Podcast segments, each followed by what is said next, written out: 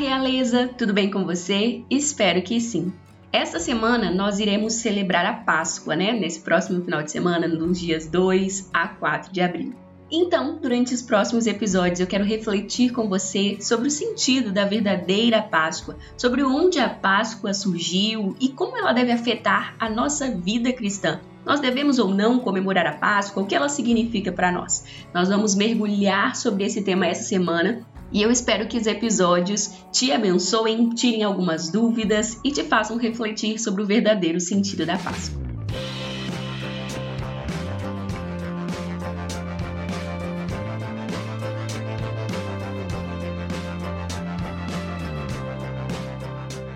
No próximo dia 2 de abril, celebraremos a Sexta-feira Santa, uma data que é muito importante no calendário cristão, pois ela nos recorda o dia em que Jesus foi morto em uma cruz como sacrifício em nosso lugar. Não sei se você costuma refletir sobre a Páscoa, se você tem esse hábito, ou mesmo se você se alegra com seus eventos, né, com os eventos que a Páscoa traz quando ela finalmente chega. Mesmo crescendo na igreja, durante muitos anos eu só pensava sobre a Páscoa por causa das atividades na EBD ou por causa dos cultos de domingo de Páscoa que eram sempre muito pomposos, né? Então eu acabava refletindo sobre ela só nesses momentos. Mas a partir do momento que eu passei a ler mais a Bíblia, a amadurecer a minha fé, eu tenho percebido como muito importante refletir sobre esses eventos cristãos, não só por ser um evento, mas sim por perceber a importância que ele tem para nós, o simples fato de lembrar, né, de trazer a memória, pode nos trazer novas lições, pode nos fazer agradecer mais ao Senhor por, por aquilo que Ele já fez por nós. Então, acredito que seja muito importante nós refletirmos sobre a Páscoa, entender seu significado, seu sentido e valor e ver como que ela se relaciona com a nossa vida, com a nossa caminhada cristã. Por isso, nos episódios dessa semana, eu quero refletir com você um pouquinho sobre a Páscoa. Para isso, eu quero te convidar a visitar comigo três momentos importantes na história cristã que têm a ver com a Páscoa. O primeiro momento que nós vamos visitar então é o momento de queda de Adão e Eva, lá no Jardim do Éden. O segundo que nós vamos trazer à memória é justamente o momento da primeira Páscoa. E no nosso último episódio da semana, nós vamos ver como que a Páscoa era celebrada nos tempos de Jesus e como que Jesus trouxe um novo sentido, um novo significado para a Páscoa. Então eu espero contar com você nessa jornada para que nós possamos aprender e refletir um pouco mais juntas, tá bom? Vamos nessa! Eu não preciso de muitos detalhes, sabe, para imaginar o jardim do Éden. A grama verdinha, uma grande variedade de flores, flores que perfumavam o lugar por inteiro. Eu imagino os animais circulando livremente e a água cristalina nos riachos e nas cachoeiras que cortavam o jardim. Também consigo ver árvores repletas de frutos, sabe? Frutos deliciosos, talvez uma macieira, uma mangueira, que daria fome em qualquer um, que encheria as nossas bocas de água, sabe? Para mim, ler os dois primeiros capítulos de Gênesis é muito interessante, porque nós percebemos ali o cuidado e a grande criatividade de Deus ao criar a terra e também o jardim. Um lugar que ele criou para que Adão pudesse cuidar de tudo, para que Adão pudesse viver sua verdadeira identidade. O jardim não só seria a casa do primeiro casal, mas também seria um ambiente de paz, de vida em abundância, uma vida que nunca teria fim, pois não havia a morte, não havia a ameaça da morte, e acima de tudo, era um lugar de intimidade e de relacionamento sincero com o próprio Criador parecia um lugar perfeito para viver, né? Parecia não, era mesmo. Quantas de nós não gostaríamos de passar pelo menos um dia no jardim do Éden? Contudo, como nós bem sabemos, Eva e Adão perderam o direito de morar no jardim após comerem do fruto proibido. Quando o casal comeu daquele fruto, o autor de Gênesis descreve que seus olhos foram abertos e pela primeira vez eles tiveram consciência de que estavam nus o que fez com que sentissem vergonha e ficassem temerosos. Pela primeira vez, a consciência do pecado estava ali no homem, estava ali na mulher. A culpa e o medo causados pelo primeiro pecado fizeram com que Adão e Eva pegassem folhas para cobrir o corpo e se escondessem em meio aos arbustos, quando Deus desceu ao jardim naquela tarde. Pela primeira vez, o homem se afastava de Deus, abrindo um abismo na intimidade e no relacionamento entre Deus e a humanidade, ferindo e rompendo os planos que Deus tinha de elo, de intimidade, de relacionamento entre ele e o homem. E quantas vezes nós vimos isso se repetir ao longo da história? E quantas vezes isso se repete nas nossas próprias vidas, não é mesmo? Eu imagino que Satanás deve ter ficado muito satisfeito quando convenceu Eva de comer aquele fruto. E mais satisfeito ainda quando ele contemplou o homem e a mulher se escondendo de Deus, com a consciência de que eles tinham errado, de que eles tinham pecado e se afastando do Senhor. Aos olhos do diabo, o que quer que o Senhor estivesse planejando fazer com aquelas novas criaturas parecia fora de controle. Talvez parecia para ele que tudo estava dando errado para Deus finalmente. Mas diferente do que o diabo podia estar cogitando, moldando, pensando, planejando, as ações de Adão e Eva não pegaram o Senhor de surpresa, muito menos o fizeram fracassar ou mesmo desistir do seu plano para nós. O pecado realmente distanciou o homem de Deus e não havia nada que a humanidade pudesse fazer para reverter essa situação.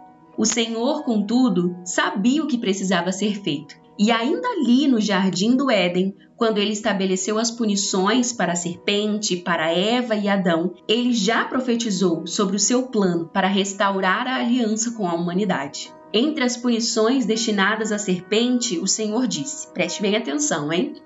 Porém, inimizade entre você e a mulher, entre a sua descendência e o descendente dela. Este lhe ferirá a cabeça e você lhe ferirá o calcanhar. Gênesis 3, verso 15. Vamos nos debruçar sobre esse versículo um pouquinho porque ele tem muito a nos dizer.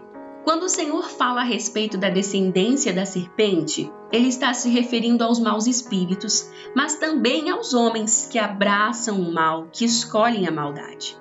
Já quando fala sobre a descendência da mulher, o Senhor está se referindo ao Messias. O Messias, aqui já prometido, no terceiro capítulo da Bíblia, poxa, ali já estava Jesus. Quanto à serpente, nós sabemos que o seu veneno está localizado em sua cabeça. E como a minha avó me ensinou quando eu era ainda bem garotinha, e você também deve saber, é justamente ferindo a cabeça da serpente que nós a matamos. Embora eu nunca tenha matado serpente nenhuma, espero nunca matar também. Mas enfim, falando sério novamente, é fazendo uso dessa analogia tão simples que o Senhor demonstra como Jesus fará algo tão grandioso que é pisar na cabeça de Satanás, declarando a sua derrota final. É justamente isso que vai acontecer. E aqui, ali, naque, aqui não, né? Ali, naquele momento no jardim, o Senhor já anunciava esse grande plano que nada pode mudar, que nada pode impedir de acontecer. Ali no jardim, quando tudo parecia perdido para a humanidade, Deus não desistiu de se relacionar com o homem, nem dele se escondeu. Lembre-se que quem se escondeu do Senhor foi Adão e Eva e não o Senhor. E olha que ele tinha motivo para se esconder, para irar-se. Ele realmente puniu o homem e a mulher, e nós temos essas consequências dessa punição, desses pecados até hoje.